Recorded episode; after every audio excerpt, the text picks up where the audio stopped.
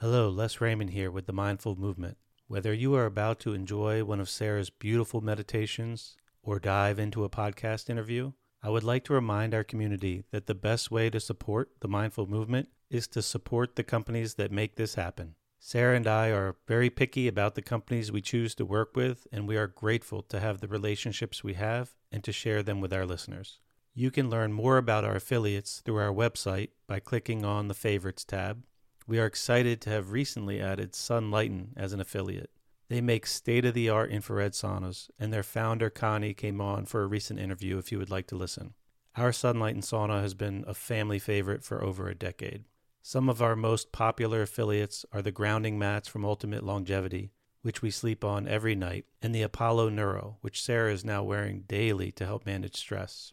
When you support these brands, you in turn are supporting the Mindful Movement and helping Sarah and I continue to devote our time to this passion. Whether you check out these companies or not, I just want to say thanks again and reiterate how grateful Sarah and I both are for all of the support over the years. I hope you enjoy the episode.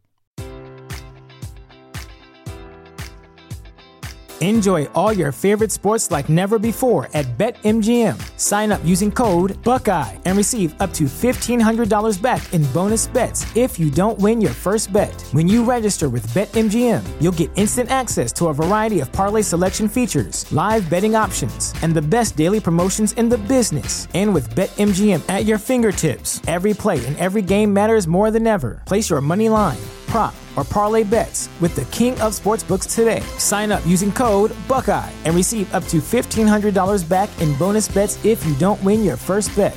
BetMGM and GameSense remind you to play responsibly, 21 plus and present in Ohio, subject to eligibility requirements. Rewards are non-withdrawable bonus bets that expire in 7 days. Gambling problem? Call 1-800-GAMBLER in partnership with MGM Northfield Park.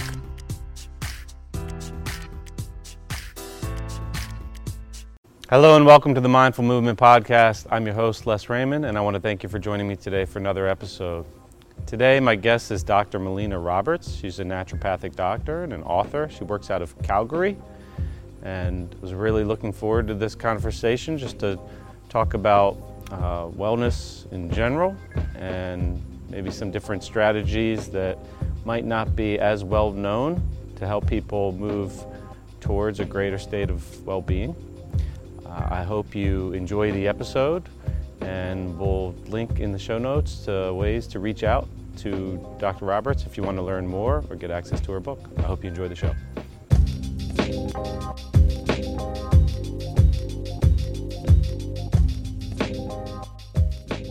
Hello, and welcome to the Mindful Movement Podcast. I'm your host, Les Raymond, and I want to thank you for joining us today for another episode. I'm really excited about our guest today. Her name is Dr. Melina Roberts. She's a licensed naturopathic doctor, the author of Building a Healthy Child, founder of the Advanced Naturopathic Medicine Center, Medical Center in Calgary. And she specializes in biological medicine and uses that to effectively treat digestive issues, chronic disease, and even cancer. Dr. Melina Roberts, please say hello to the Mindful Movement audience. Hello. Thank you so much for having me. I'm excited to be here. Yeah, me too. I'm really excited. I myself has been through a lot of health stuff issues, I guess, in my past. And I felt like I hit dead ends in, like, I don't know, the Western model. Yeah. And even though they're so skilled at certain things, it seems like I found that the framework that they're kind of stuck in wasn't as useful to what I was experiencing. And then over time, I learned that I wasn't alone in that. And a lot of people feel like they hit kind of a dead end and have to go to, I guess, what's considered an alternative route, yeah. Where I've always thought that it's more natural route and the Western model might be more alternative, but I guess everybody looks a different way. How did you get into naturopathic medicine, Melina? And maybe you could take a moment and explain what that even is for the audience. Yeah, well, I experienced it potentially. I'm not sure. I don't know your whole backstory, but I also had some health issues as a child. As a kid, I had really bad allergies and eczema. And we tried a number of different avenues to try to help with those allergies. And when I was about 13, a family friend said to my parents, you know, you should try taking her to see a naturopathic doctor.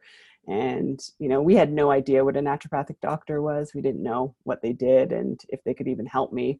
And, but they, you know, we went in with an open mind, and I went in and really, after a short period of time, all of my allergies and my eczema completely cleared up. So I sort of thought it was magic because I didn't really understand what naturopathic medicine was.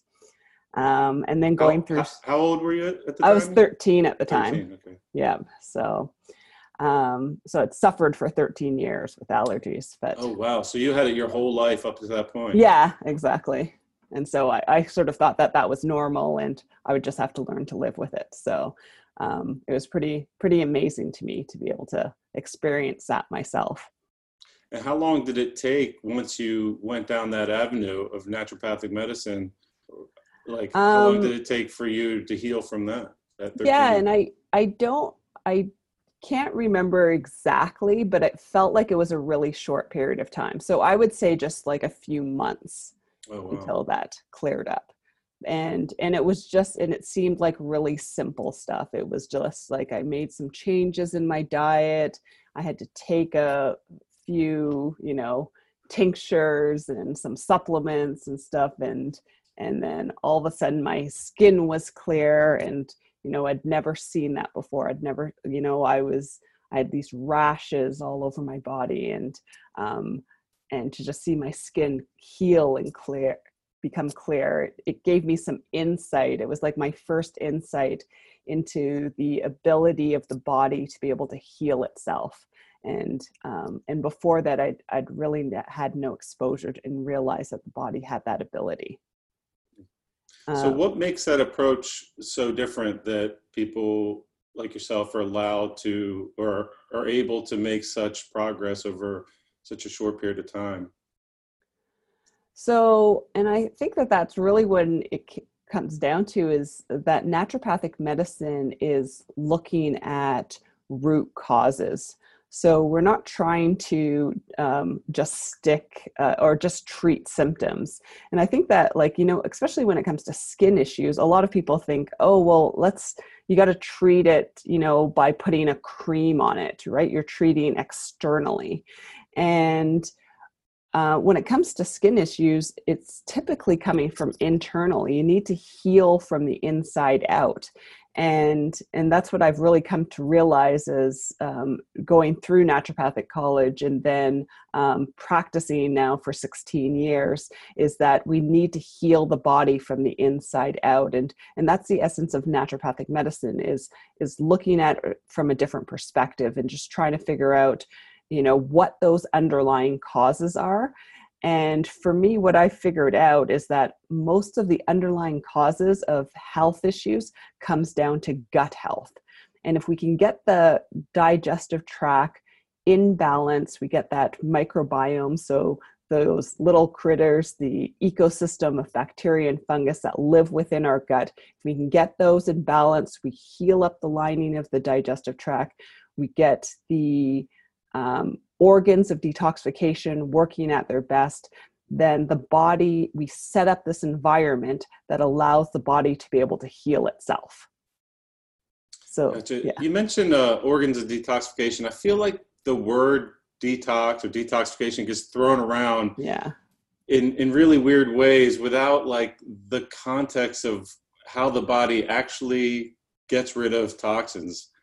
And you see all these, I don't know, like juice cleanses and things that make these claims. Is that stuff for real? Do you think people just slap like the term detox on different protocols for like marketing purposes? Or like when I read about detoxification, it seems so mechanical, you know, when you read about it, and it doesn't seem to be presented that way when you hear all these like magic solutions that are, you know, marketed towards us so regularly.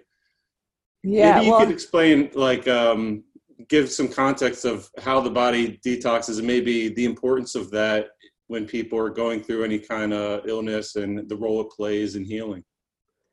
Yeah, so I think it is a really big term, and I agree with you. It does get tossed around, and I think a lot of the challenges with a lot of those detoxes on the market is that they just tend to move toxic loads from one area of the body to another without effectively moving those out. But really what it comes down to is that, that our systems are always cleaning itself up, latching onto toxins, trying to move those toxins effectively out of the body. And we constantly have to be supporting those organs of detoxification. And it's not just once a year, let's just do a liver cleanse and help to clean up the body. Those systems are constantly working. We always have to be supporting them.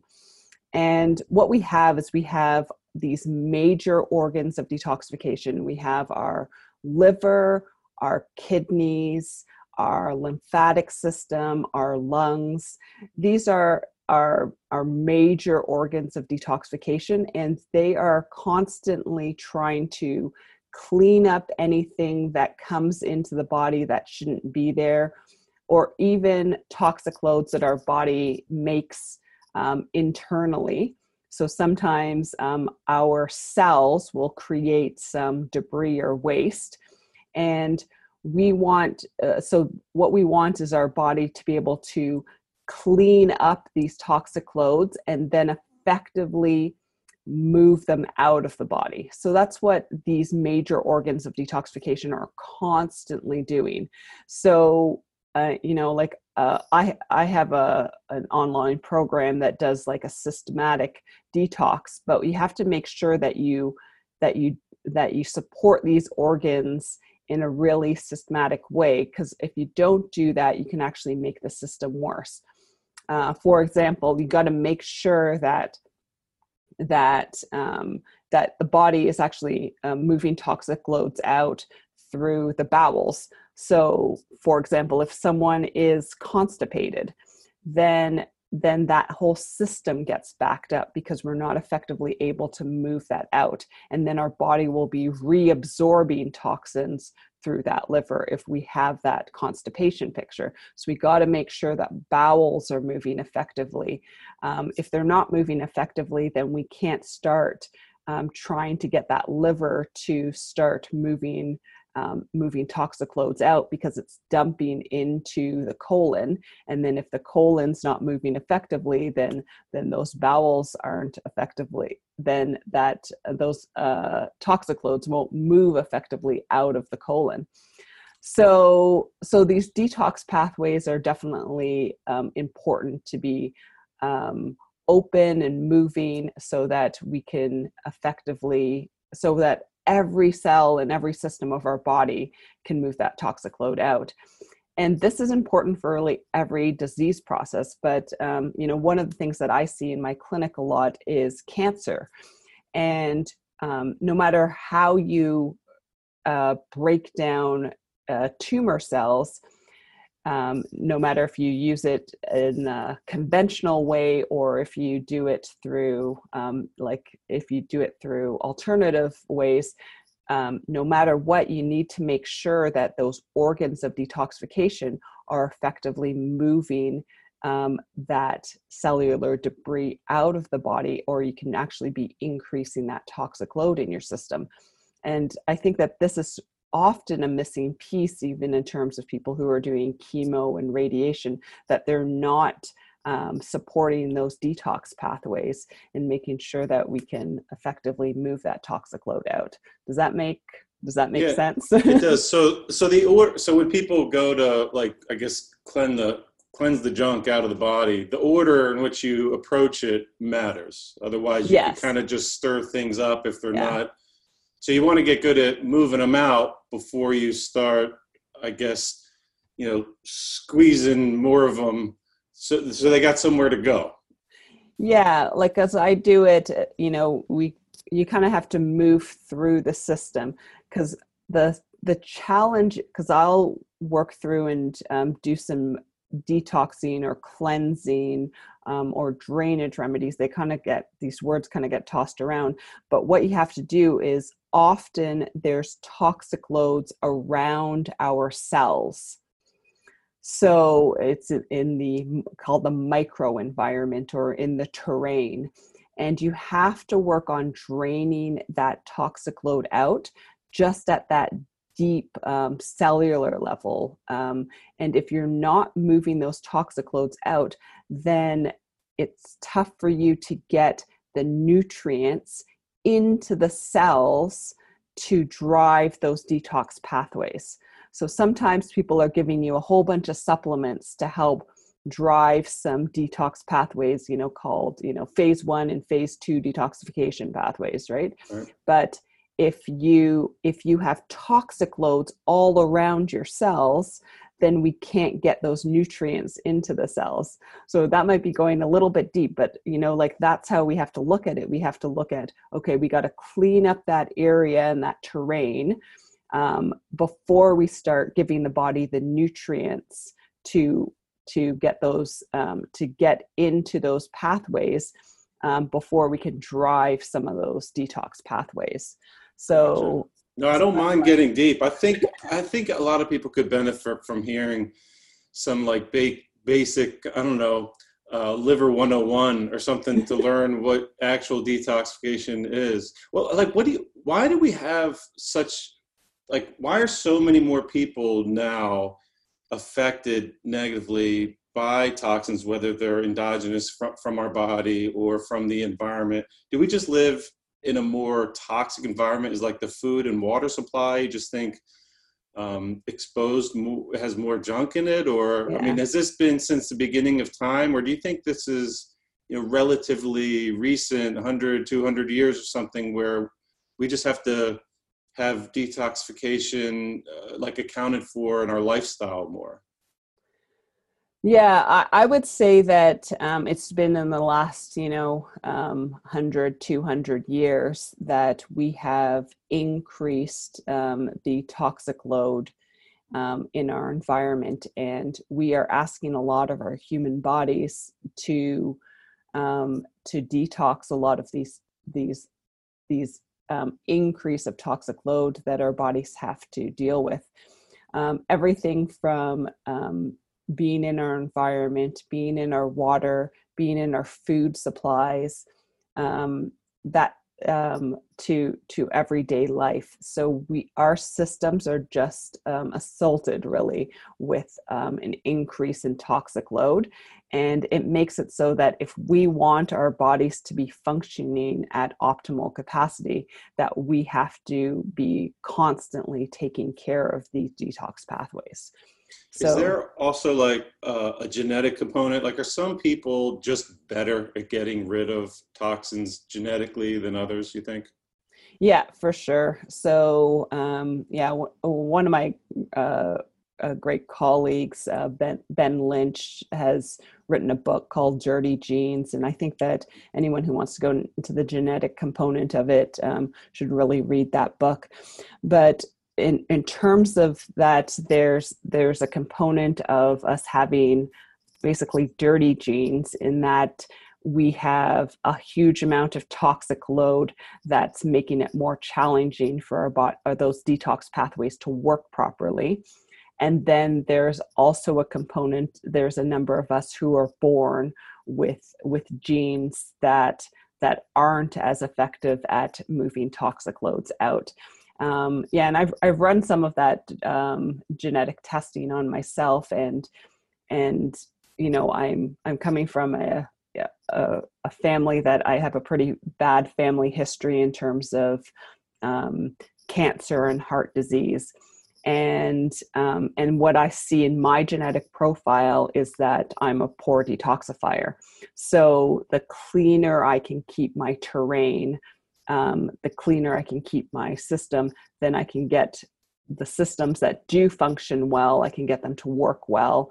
And the ones that aren't working as well, then I need to be able to support them with the proper nutrients. But the nutrients have to be able to get into those cells. So I got to clean up the terrain around them.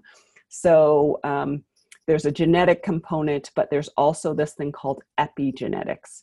And epigenetics is the environment around our cells will affect how those genes are expressed. So I think that the answer is yes and yes, you know, that yes, there's a genetic component, but there's also that environmental component as well.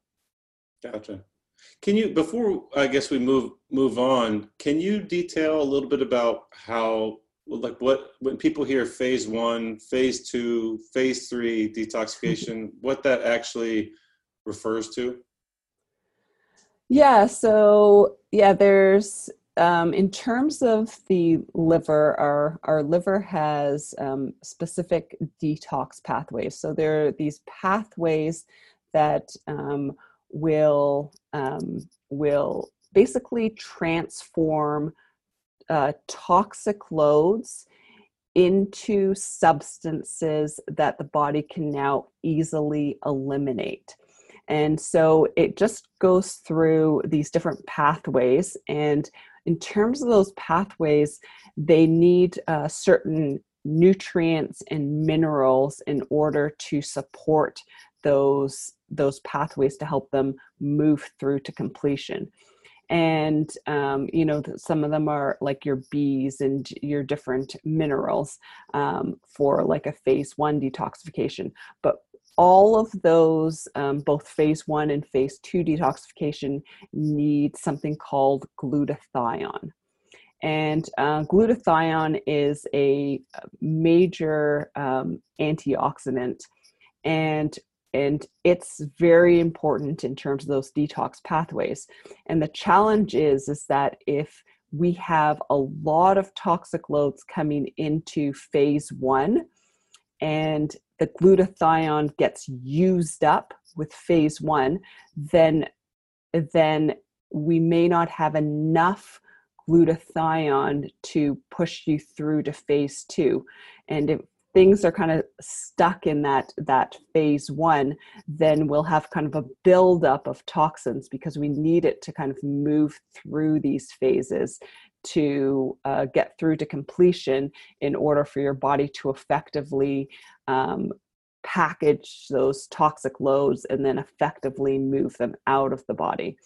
And then phase three is one that they've really just added in, but those can also be some of those like fat soluble toxins that can move out through the biliary systems through the bile and help to effectively move out by attaching on to bile or getting emulsified by bile and then being effectively moved out usually through the stools. So they're kind of more complex biochemical processes that happen in the body, but there's your phase one, and then your body needs to push through to phase two and then effectively move that toxic load out. Hopefully, does that make sense? Yeah. So like, what's the person supposed to do if they're, you know, they're piecing together their daily routines and they just want to maybe account for like everyday support to just give themselves a better chance to kind of manage the toxic environment and the toxic exposures that we have so that it doesn't lead down along to a chronic disease state? Are there like recommendations that you give to your clients for just kind of like ways of living to account for that, or like, I don't know, drinking enough water, things like that? Or yeah. So, well, I would think that I think that sometimes, you know, we kind of get into those nitty gritty details of like phase one and phase two detoxification. But when it comes down to it, I think what we really need to do is get down to basics. You know, the first thing I usually will discuss with my patients is trying to avoid those toxic loads that we're taking in, especially through our foods. And so one of the major ways that we're taking toxic loads in is through the foods that we're eating. And there's a lot of foods that we're eating that our bodies actually can't properly metabolize and break down. And what would be like an example? So those would be what I would call major inflammatory foods. So that would be things like gluten. So gluten, our bodies just can't effectively break it down. So it actually is causing inflammation in our gut and can contribute to like a hyperpermeability in terms of those intestines. So causing like holes into those intestines, often called hyperpermeability of that digestive tract, or sometimes we call it leaky gut, but a lot of people kind of try to stay away from that term. So there's gluten. The other one would be cow's dairy. So that's your like milk, yogurt, cheese, ice cream. Staying away from those, and the other major inflammatory food I suggest staying away from is sugar, white refined sugar. And we find that in a number of areas, from, you know, the traditional ones, which would be candy, but then we also will see it in things like salad dressing. We see it in different sauces, and we'll also see it in a lot of different processed foods. So staying away from those. And the other one that I will also add in will be industrial oils. So those will be things like canola oil, corn oil, soy oil, sunflower oil, like safflower oil. Those seem to be in like every processed food when you read the ingredients of, you know, if you're in a grocery store and you're not looking at the produce section or the meat section, everything else seems to have, you know, one or more of those in it. I know it's. I'm actually putting together a blog on that too. Is just some hidden areas that you tend to find those industrial oils, because I find that too. That even when you're thinking you're eating healthy, they kind of sneak in those industrial oils into like salad dressings and sauces and things that say that they're gluten free. We'll still have those industrial oils, but those industrial oils have been shown to cause a lot of inflammation in our digestive tract. And one of the major problems with those industrial oils is that they are actually becoming part of our, because our body doesn't actually differentiate between healthy oils and unhealthy oils, and those unhealthy oils actually will become part of our cell membranes. And when they're part of those cell membranes, overall, they're decreasing the functionality of all of the cells in our body as we continue to take in those industrial oils. And so to me, that's one of the major problems with those industrial oils, is how they become really part of our systems, and that we need to be removing those, because as our cells turn over, our cells will actually, it'll decrease the integrity of our cell membranes. And that leads to a decrease in the integrity of our organs and our tissues and overall our human body, the functionality of the human body, if we have too many industrial oils coming into our system.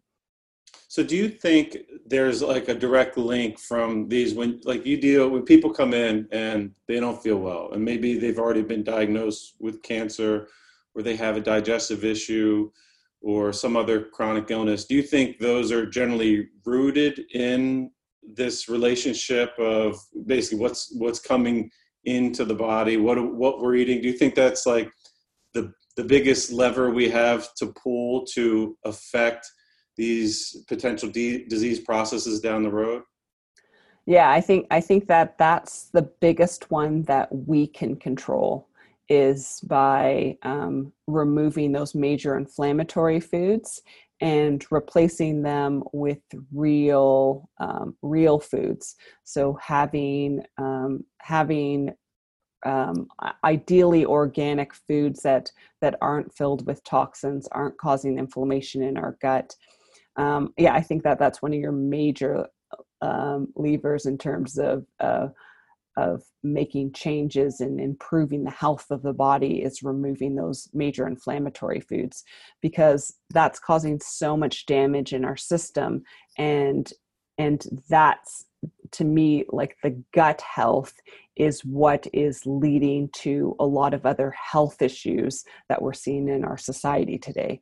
So yeah, the bigger changes we can make in terms of the diet, that will make the biggest impact in terms of our overall health. So you eliminate the foods that kind of insult the intestines, because I guess that's the front line where our body will have a potential negative reaction, I guess, that will lead to stuff down the road. But when you try to learn what to eat, It seems like there's a lot of people out there that kind of agree that, sugar's bad, inflammatory oils are bad, dairy, kind of a lot of different opinions on that. But then when you try to find out what should I eat, it seems like there's a lot of ideology out there, and there's not. It doesn't seem to be born out of a very scientific process, and I would assume that there's also a lot of individuality, not just between people, but I know that I've experienced that the sicker I was, like the fewer foods I could handle, almost like the healthier you are, the more you could handle. So even the same person at different stages in their life might have a different ideal diet. Like, how does the average person figure out what's the right foods for them? Yeah. And I think that that's it's a challenging question, because you don't want to get stuck in that, ideology or that, dogma of diets. Right. But the thing is that we also need to be paying attention to, which I think a lot of people aren't doing, is paying attention to how foods are actually affecting our bodies. One of the major ones that I get people to start paying attention to is bowel movements, because bowel movements will give me so much information about how their digestive tract is functioning and the balance of that microbiome, and then how the foods that they're eating are actually affecting their body. So that's what I get my patients to be paying attention to, because that will give me a lot of insight into whether the diet that they're eating is actually good for their systems. So I'm a strong believer in eating lots of vegetables. So green leafy vegetables, I think are very important and have high amounts of mineral content and nutrient content, and will also have the fibers in it to help feed the healthy bacteria in our gut. So that's a starting point. I think if people can increase the amount of vegetables in their diet. I also am a strong believer in having healthy fats. And I think that a lot of us don't have a lot of healthy fats in our diet. One of my favorites is avocados, in terms of having good healthy fats, because those healthy fats are going to help to feed or support really every cell membrane in our bodies is needing those healthy fats, but it also, our brains are made of fats, our whole nervous system is made of fats. So we need good healthy fats in order to support a strong healthy body. And I'm also a believer in eating clean meats and clean proteins. So grass-fed, grass-finished meats, or wild meats, or wild fishes. And the cleaner the meats, I think then we can actually take those in, and those can be a major building blocks in terms of our proteins. So as well as our mineral and nutrient balance. So you ever find that the combination of those, Do you ever find that when people increase the vegetable intake, that it backfires, that it doesn't serve them well?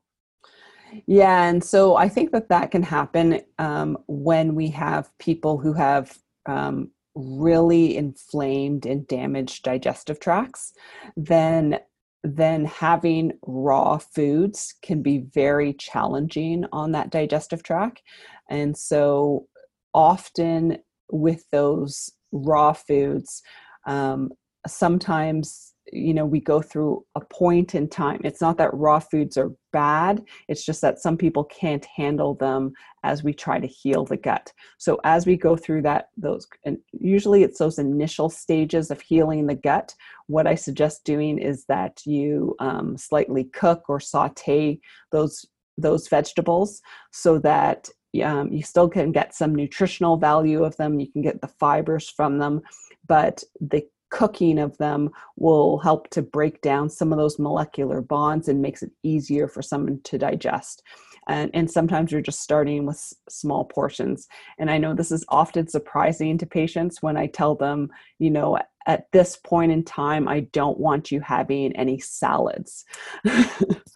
Well, I could speak that. I feel like I hit a period where vegetables, as much as I like enjoy them and believed, you know, I definitely had deep rooted belief systems that they were good for me. Yeah. Like the outcomes didn't reflect that. And I noticed that there were times where if I ate vegetables, like it didn't serve me well. And I didn't want to lie to myself and say, no, vegetables are good. And I know that it's interesting because over the last few years, it seems like I don't know if it's a growing population or it's just a more vocal population now where people have moved away from plant matter and have had like really positive outcomes that that are not deniable. And I wonder like, what like, why is that? Like there's a whole movement now of people that really just eat animal product, which if you said like 3 or 4 years ago, people would say like, that's crazy. And you'll be dead by the end of the year. Yeah. But you look at these people and they seem to be doing really well. And it might make the average person kind of scratch their head. How could they not have any vegetables or any fruits or any nuts and thrive? What do you have an idea of like what's going on there where there's certain populations that just really thrive on avoiding all plants completely? Yeah. And, and I would say that, if you'd asked me that, a few years ago, I'd be like, oh no, that sounds like, you know, a highly inflammatory diet. Like you can't eat that high amount of protein and be healthy.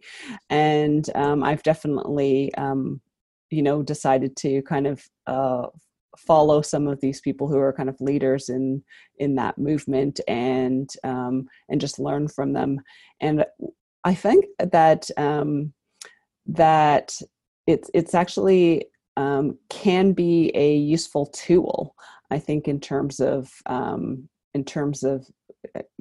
we're talking about, I know we get stuck in dogma, but talking about that carnivore diet. But if you actually listen to some of those leaders in it, you know, it's not that they're just talking about eating steaks every day. What they're actually talking about is they're talking about eating clean sources. So grass-fed and grass-finished meats, and also eating them from head to tail. So eating every part of them. So it's not just eating steak dinners every day. It's eating all of those organs, all of those organ meats, right? That are actually highly nutritious. So they are getting a lot of those nutrients that they need. They can be pretty hard to get down, though. Exactly. Probably once a week or two, I force myself to eat liver, and I have to force myself. I'm doing it like I'm just taking one for the team almost. I'm just going to get this down. I've tried to cook it so many different ways. If you're out there and you have a legit recipe that doesn't suck, I would love for a listener to send one my way. I'm very open-minded to find a find ways to get these nutrients into my body, and I definitely struggle with it. My family has not caught on yet. They won't eat any of that stuff. Yeah. Yeah. But, and I also have some of that organic liver as well. And yeah, just trying to figure out a good way to eat it or right. to just cut it up really small and just add it into meals, you know, just to make sure you get that nutrient density into you. But, you know, there's also other ways that you can do it in terms of just having it in a capsule form. There are some companies putting that out. Some companies who are doing that. So yeah, I found a couple products that make it a little easier to get down, but you can't, like, I've done a lot of searching of, like, you know, what are the most nutrient dense foods? And it doesn't seem to matter how a list is created. Like, if it's a nutrient content per calorie or if it's per volume, the organ meats are always at the top of the list. Like, you can't really deny. Yeah, exactly. It seems like if you eat them, it takes the burden off the rest of your diet. Like it's the perfect, like, multivitamin in food form, and you kind of get to check a lot of boxes with one type of food. It's just, man, it really would be nice if they just tasted better. Yeah, for sure. And I think that, what you have to realize is that there's a big difference between industrial meats and grass-fed organic proteins, and that there's a completely different composition. That if people are, you know, kind of getting into like a carnivore diet and they're doing it with just conventional meats, that it would be an inflammatory picture. But because, you know, a lot of those leaders in the field realize that it's more about having the composition of those grass-fed meats. And when you're having grass-fed meats, it's going to be not just more nutrient dense in terms of the profiles of those meats and the profiles of those fats that you're getting into the body, as well as the mineral balance. It's also a way that's better for our environment. So realizing that there's a huge difference in terms of the profile of those foods, in terms of that industrial meats compared to the grass-fed organic meats, makes a big difference in terms of the nutrient density of those foods. So I think that those are the things that really need to be clarified. But I think that, you know, you do get it in terms of bone broths and collagens that you're getting from those foods, and even just the bioavailability of, like, the fat soluble vitamins. So I'm not completely against heading more towards that carnivore, but just understanding how to do that in the healthiest way possible. Right.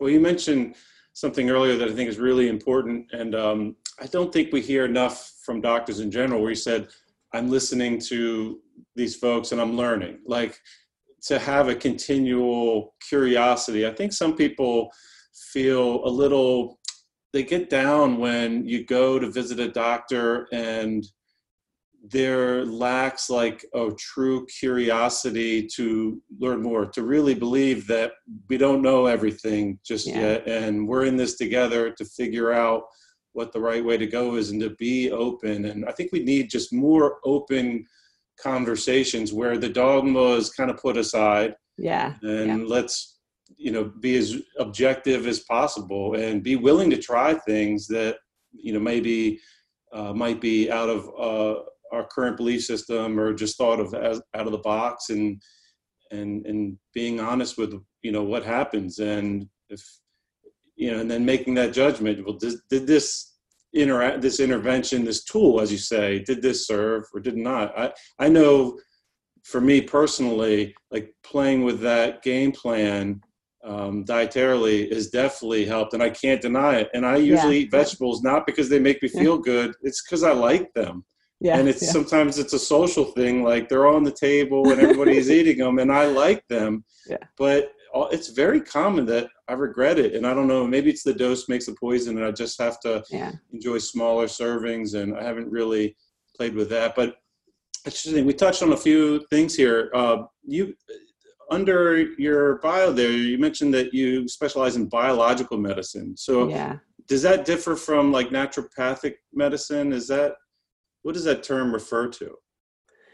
Yeah, so it's, so they basically, you know, going through the naturopathic college, you know, you learn about how the body is, has the ability to be able to heal itself.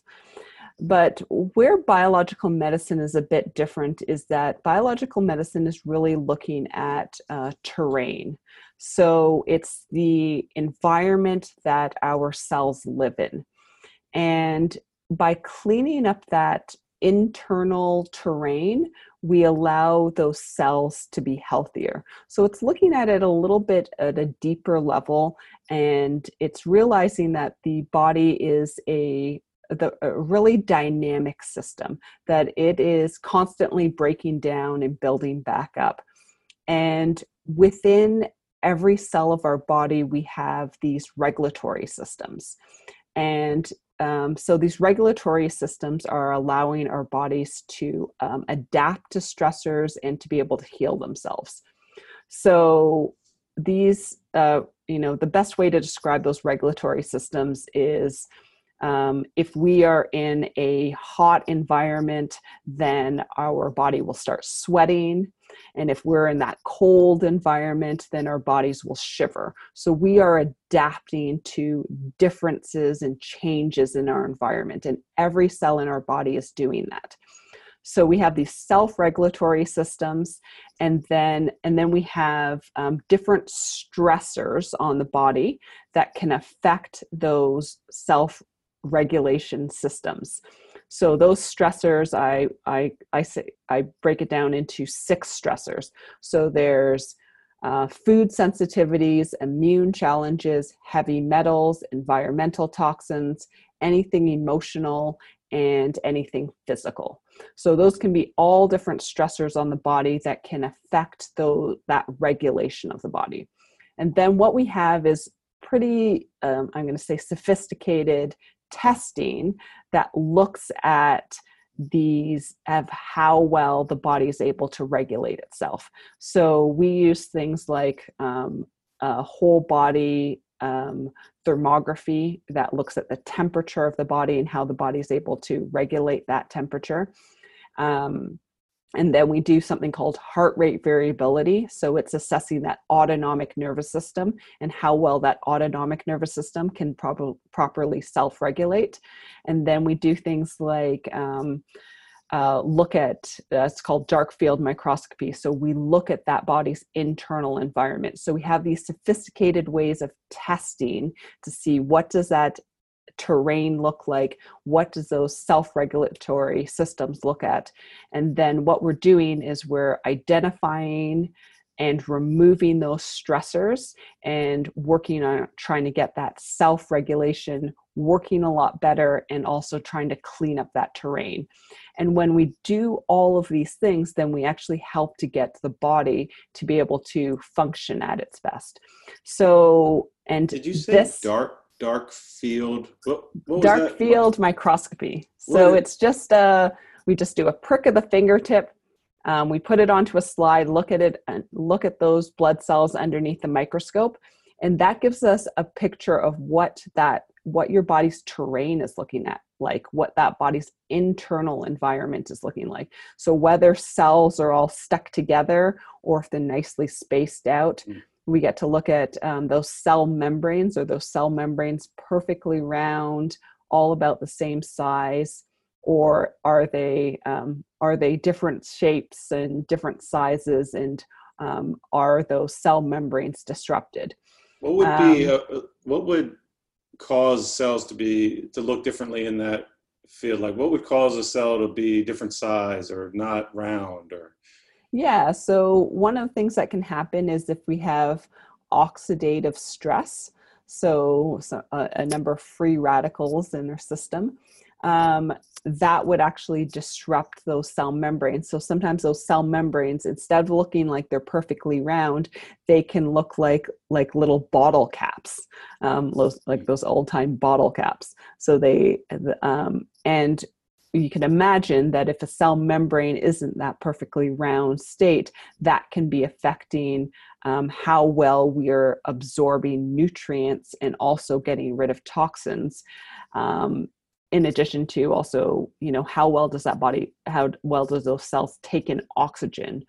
So biological medicine basically refers to dealing with the terrain, more of looking at it as an internal environment as a whole. Yeah, exactly. And we just set up that environment and change that environment so that the body has that capacity to be able to heal itself. So when people are asking me, you know, like what disease processes or, you know, what health issues do you treat?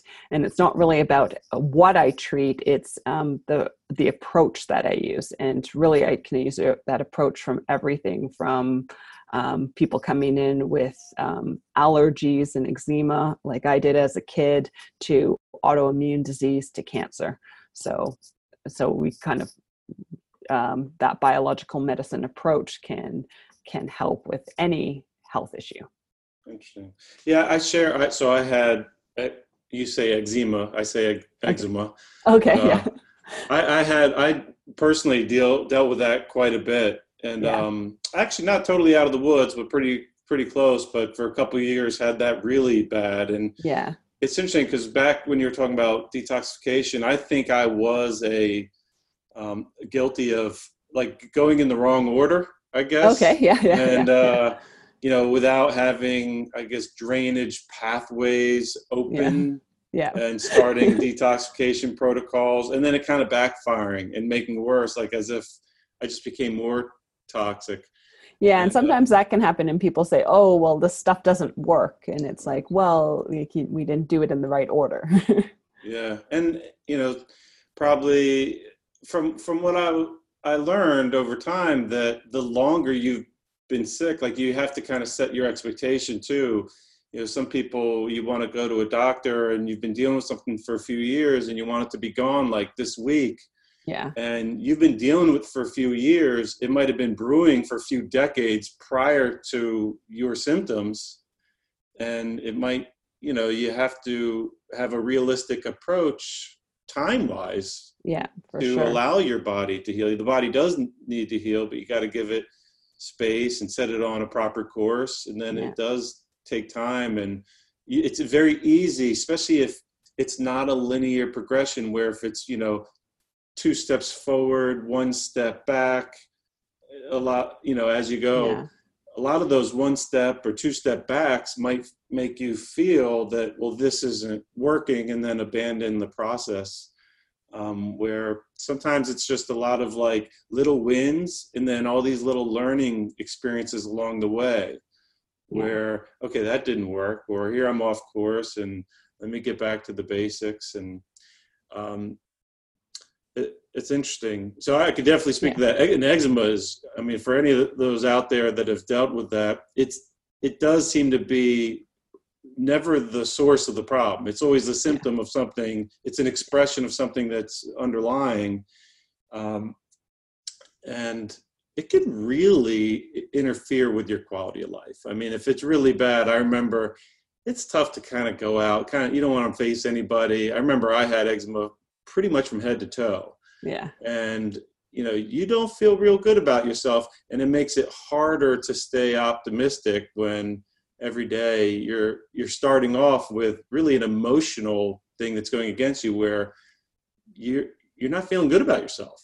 And you know, you got to love yourself enough to heal. And sometimes it's hard to love yourself when, you know, you feel like curling up in fetal position and like scratching all your skin off or something. It's, you could really get stuck, and I was stuck for a long time. And I remember going through the you know, the, I guess, traditional doctors, I don't know, allopathic care or whatever. Yeah. And I felt like whether I went to my primary care or the dermatologist that he sent me to, I even saw a nephrologist at one point because there was a blood value that made him want to do that. And they all had the same tool.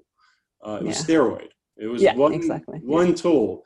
Yeah. And I played with that tool for a while because I didn't know anything else. And then luckily enough, I was fortunate to be directed towards like a functional medicine doc who started asked different questions. It was clear that they're working from a different framework. Yeah. Which allows them to be more open to possibilities. Yeah. And they had seemed to be a larger toolkit, and there was definitely some trial and error. Like some tools didn't work. Yeah. No. But it was a framework that allowed for more possibilities, I found. Yeah. And I'm really grateful that I went that way, because eventually it gave me the tool set to really help myself. Yeah. And it took time. Yeah. And like I said, I'm not totally out of the woods, but I'm probably about 90-95% there, which feels very good. And and there was a time where I remember, like, I didn't think that was ever going to happen. Yeah. Like you get when you're not feeling good, you could get feelings of like despair, almost like, am I even going to be alive, you know, a few years from now? And then all the stress around that, like, is this me dying? Like, what is all this? And it could be a very dark place emotionally for people. So it's great to hear that, you know, there are different ways to approach these things. And, you know, I'm on some like Facebook groups of folks that have gone through like chronic illness, and they've taken a much more kind of open-minded approach, going through either, you know, referring to what their naturopathic doctor or their functional medicine doctor showed them, and with a lot of really inspiring success stories. And it's nice that now with the technology that we don't just have to hand our power to our local doctor. We have access to learn from each other through these technological platforms, whether it's a Facebook group of people where, you know, you could hear other people's stories that sound like very similar and what worked for them. And you could try, and you have more power to like try things and see what happens, where I think like my parents' generation, there wasn't any of that. And there was so much reliance on the one local doctor that they saw, and they were the final word, and which, you know, oftentimes might've been helpful, but it's like giving away your power. And like you said, the body knows how to heal, and we have to give, no matter even if a doctor helps you, they're not healing you. It's you that's doing the healing. Exactly. Yeah. The doctor's giving you ideas that could create space for it. And then you got to let your body do its thing that it knows how to do. Yep. Yeah. I think it's really, really important for people to realize that the body can heal itself, and that they don't have to suffer unnecessarily. And I think so many people just suffer unnecessarily, thinking that this is just how it goes, and this is just what they have to learn to live with. And I know I felt like that for a number of years, and I think that's not the case. We have lots of power in terms of being able to take care of ourselves and heal our bodies. Gotcha. What are some of the other like modalities other than playing with the nutrition, like under the biological medicine approach? What are some of the other like tools or tricks that you guys use to help people get back on track? We got lots of them. so that's the fun part, is that we got lots of tools in our toolkit, to approach it. Right. So everything from, diet to, taking different supplements that range from botanicals to nutritionals to drainage remedies, and then within my clinic I use IVs a lot. So we will use IVs really at different levels, from just regular kind of Myers IVs, which are still high dose, but we move up to really high doses of vitamin C. For some of my cancer patients or some of my autoimmune pictures.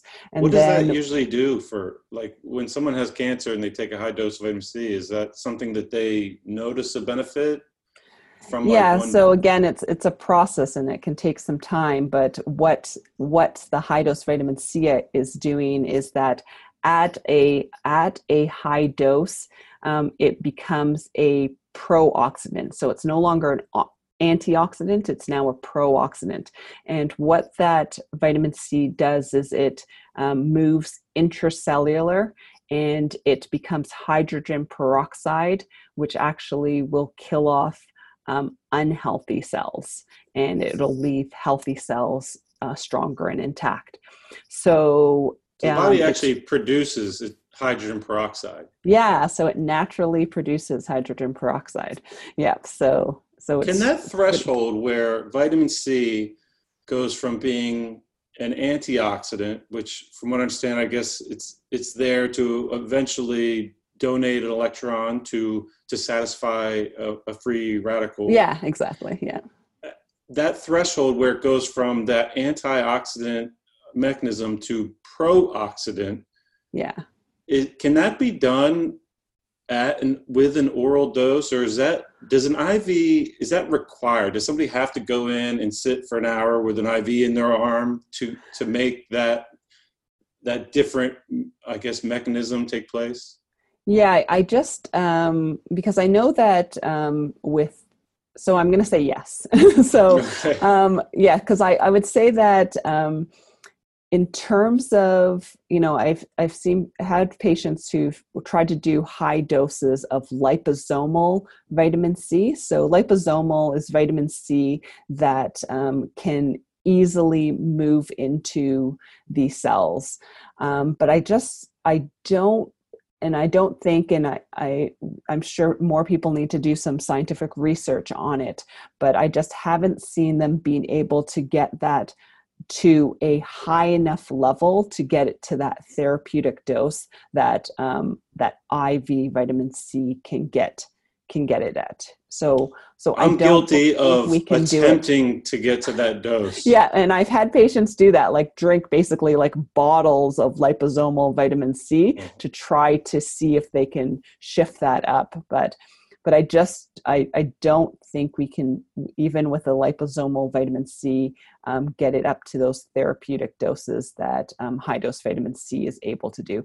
Because with that vitamin C, what we do is, since we're going right into the venous system, right into that circulatory system, we're bypassing the digestive system. So your body doesn't have to metabolize it through the same avenues of having to absorb it through that digestive tract, filter it through the liver, and then eventually getting into the cell system. So the challenge is that anytime you take it orally, we just can't get it up to that high therapeutic dose that you can with vitamin IVs. Gotcha. So yeah, vitamin IVs, we have, chelation IVs that we run. That's for when people get a heavy metal? For helping to move heavy metals out of the body if heavy metals are showing up as a problem. We do local hypothermia. So it's using heat to break down typically tumor cells or unhealthy cells at a deep level. So the heat goes quite deep. You said local. Do you mean you actually heat up the tumor itself, or do you heat up the whole body? So we can actually go locally in terms of, instead of, we do like whole body hyperthermia, which is. I've heard of that. From what I understand, in the States, you're in Canada, right? I'm in Canada. Yeah. Yeah. So in the States, I think that's not legal or not allowed. If I'm correct on that. So you guys can do that. I think it kind of depends on you guys from state to state. So I think there's probably some states that are able to do it. But yeah, so it's just helping to heat up the body, just locally, like a fever would. Yeah. Gotcha. So if you're doing that locally, what do you do? Is there a tool that you're just putting? I have a specific machine, and it's basically like an electroid, or kind of looks like a...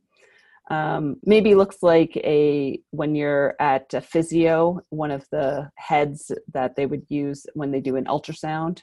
Okay. And is there any risk in that?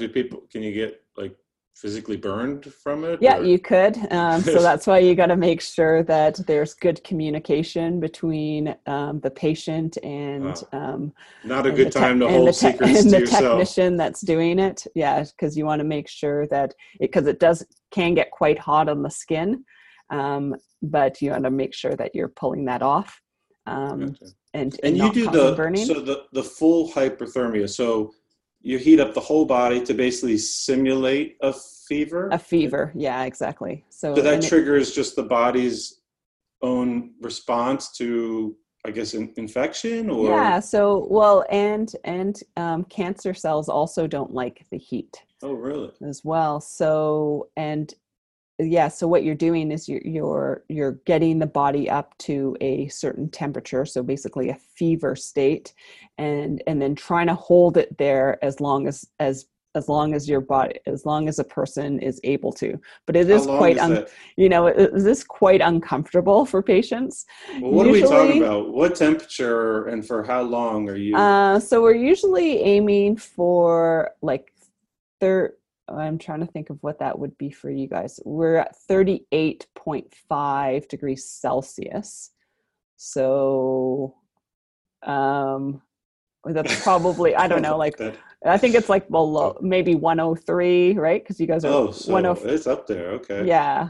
Yeah. So that person's laying there hot and uncomfortable. And they're laying there hot. And yeah, usually we're aiming for them to hold it there for, 30 minutes to 60 minutes, and what we do is we stick a thermometer rectally in, and we're actually monitoring their temperature throughout it. And is that something they would do like every week for some period of time or? Yeah. So it sort of depends. I have, I'll have patients who will come to the clinic for 2 or 3 weeks. And with those patients, we're usually trying to get them to do it, 2 or 3 times a week while they're here. For patients, and is it misery or are these people up for this? Or? No, yeah. So most of the patients are yeah, it gets pretty tough. Like at first it's like, okay, this is okay. I can handle this. And then like near the end, they're like, how much longer? And you're kind of giving them the time. So well, I guess it's got to make other challenges in their life look less challenging. Yeah, exactly. And we're usually putting, we're giving them cold packs and putting cold packs on their head, or letting them kind of stick an arm out. So that kind of sometimes helps them to cool down a little bit. The theory definitely makes sense. I would love to experience that. Maybe I'm just a glutton for punishment or something. But, I mean, the idea around it seems very logical to me. Yeah. Because everybody's experienced a fever and how that's, part of the process of fighting something off. Yeah, that's a natural immune reaction. And we're just kind of helping that process along. For gotcha. Sure. We do that. Another therapy that we have in our clinic is the pulsed electromagnetic fields.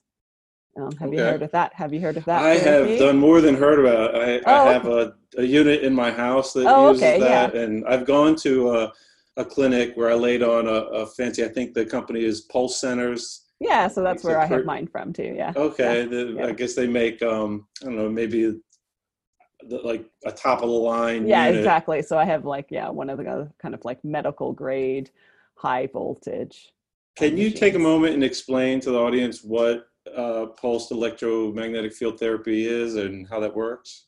Yeah. So so the Earth actually has naturally occurring pulsed electromagnetic fields that we would actually get if we were more in touch with the Earth on a more frequent basis.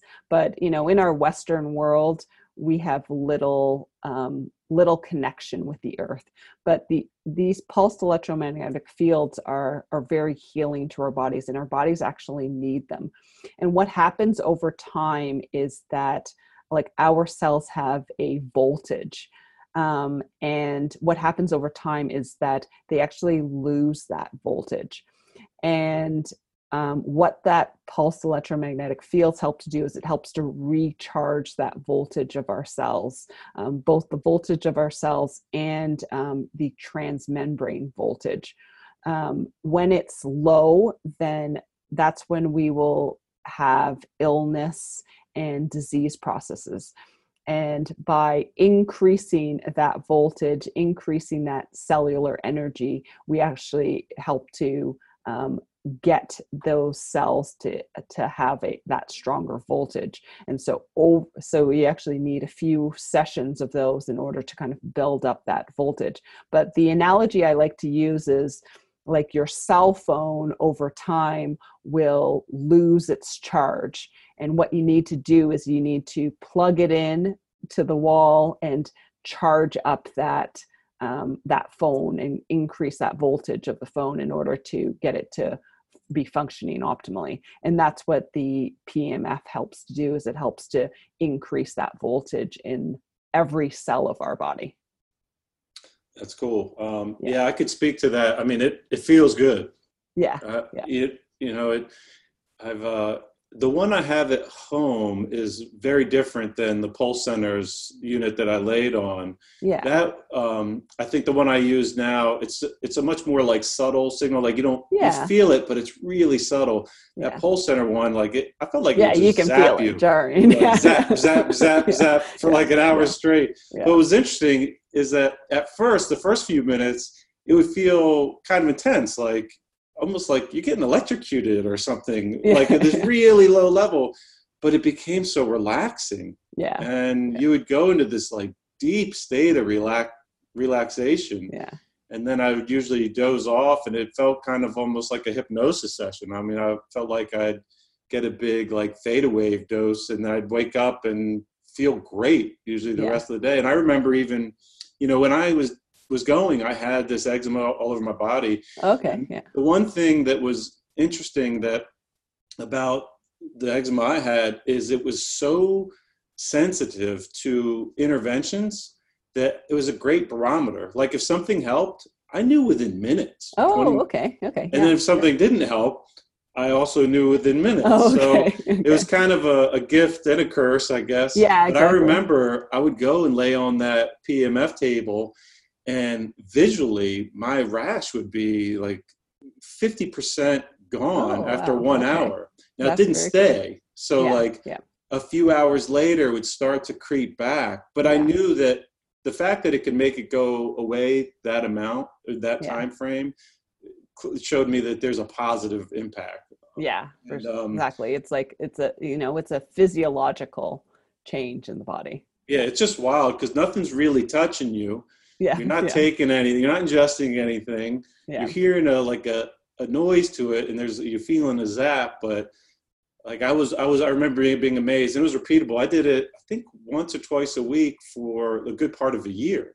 Okay. Oh wow. Okay. Awesome. And like every time, the same thing happened. Yeah. And then a couple hours later, it would start to wear off. But it was very fascinating that you have this invisible force that would make a rash that at the time I probably already had for like a year, almost disappear. And like the quality of my skin would change, like it would be smoother. Wow, that's amazing that this could do it. Yeah. And, you read about it and it sounds logical, and you're still like, I don't really understand what's going on. Like, okay, so we're electrical and we're basically a battery, and I guess this is juicing up the battery. So I guess it gives you the cellular energy to do whatever cells are supposed to do. Yeah, exactly. A bit better. Yeah. Yeah. So it's very interesting because everyone feels differently on it, right? Like some people will, notice that they have like increased energy that day. Some people, their pain will decrease. Some people, they say they'll sleep better.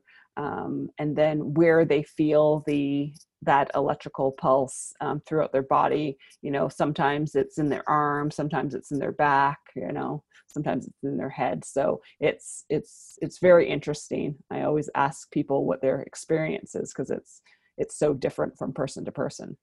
Yeah, that is interesting. Yeah. Interesting. It'll be interesting to see over the next few years if that, I think we'll see that becoming more popular and more available. One thing I remember when I looked into it, it's not very readily available, at least where I am. Yeah. I mean, I got lucky and there was a place, I don't know, about 15, 20 minutes away that has one, but like the next closest place was, you're talking about over an hour away. And so I think there'll be a time where there'll be a lot more locations where people have access to these things. And I think those machines they're not cheap. So it's not something that's very easy to get in your house. Yeah.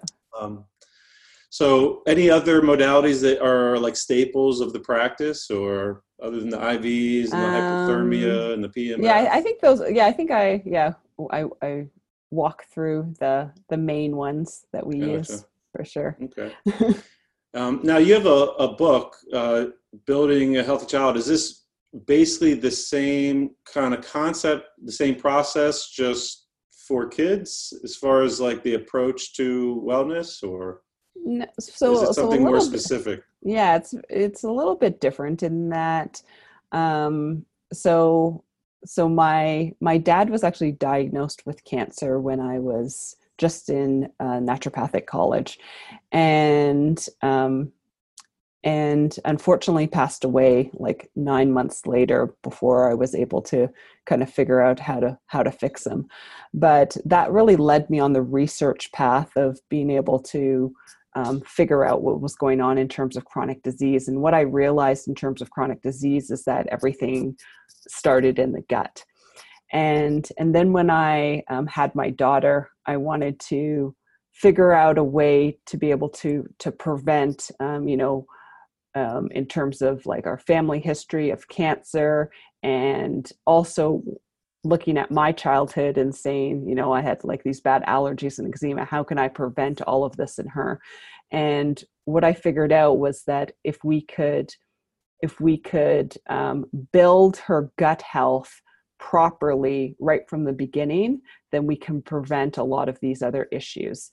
And so basically my food, it's a food introduction program for children or for babies.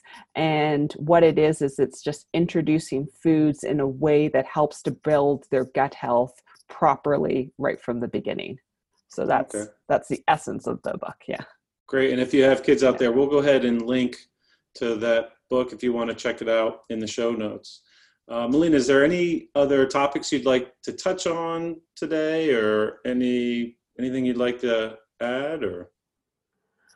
Well, I think that, like with what's going on in the world, I think that what we also need to be, talking about is, understanding that there is ways for us to be able to, support and improve our immune system. And one of the major ways we can do that is supporting our gut health, and because 80% of our immune system is housed in our gut. And if we support proper gut health, we'll be supporting our immune systems. So I would say major things would be to remove major inflammatory foods like gluten, cow's dairy, sugar, to like get outside and get some natural vitamin D, get outside and move our bodies. Our bodies are meant to move. So let's get some, exercise in, or even just some movement of the body is going to help to improve our systems, making sure we're drinking water. Our bodies are made of 70% water. We want to make sure that we're drinking clean sources of water. And another way to help support that immune system is to get good sleep. Sleep is very important for helping to rejuvenate our systems. So to me, like there's really simple basic stuff that we could all be doing, and that would actually improve the health of our like our society as a whole, if we could all be doing these simple tactics. Yeah, I feel like the message that we're exposed to so regularly through the media is so fear-based. And I feel like if they took just half the energy that they were putting into scaring the crap out of us, into telling us what to do to like improve our chances when we get exposure to whether it's viruses or any other like pathogenic organism. Like, it just seems such better use of our time to, you know, do the thing, like get out there and do the things to get yourself in as resilient as possible. And I wish that message was just coming through more clearly. It just seems to be really lacking at all levels. So thank you for mentioning that. If people wanted to find out more and take maybe a deeper dive into what you do and maybe reach out to you to work, I assume you guys are still taking patients through, are you just doing telemedicine or do you have people still coming in? We're open. So we are patients. So how do people reach you? So the best place to reach me is my website, which is advancednaturopathic.com. And then the place that probably I hang out the most in terms of social media would be my Instagram account, which is Dr. Melina Roberts is my Instagram handle. Okay. And we'll link to that for the listeners in the show notes if you want to reach out to Dr. Roberts and see maybe if their services could offer you some help. I want to thank you for taking the time today to chat, and hopefully the listeners got some value out of it and maybe could inspire somebody to take a step in the right direction to help maybe them on their healing journey. So I do appreciate you showing up, and to the listeners out there, I'm really grateful for your listening, and thanks for tuning in, and check the show notes for access to Dr. Roberts' book and to check out our website to see, to learn more and see what it could do for you. Thanks again. I hope everybody out there has a terrific day. Well, thank you again for tuning in and listening to this episode. I hope you enjoyed it, and hopefully you found something that was useful for you. I really enjoyed the conversation myself with Dr. Roberts, and we'll link in the show notes if you want to connect with her and learn more about the resources they offer. Check the video description here, and there'll be all the links you need, or to check out her book. Thanks again for joining, and I hope you're enjoying these episodes. If you have any comments, then please send them in. And if you are enjoying it, please do me a favor and just go to your podcast player and leave a review. I greatly appreciate it. I hope you have a terrific day.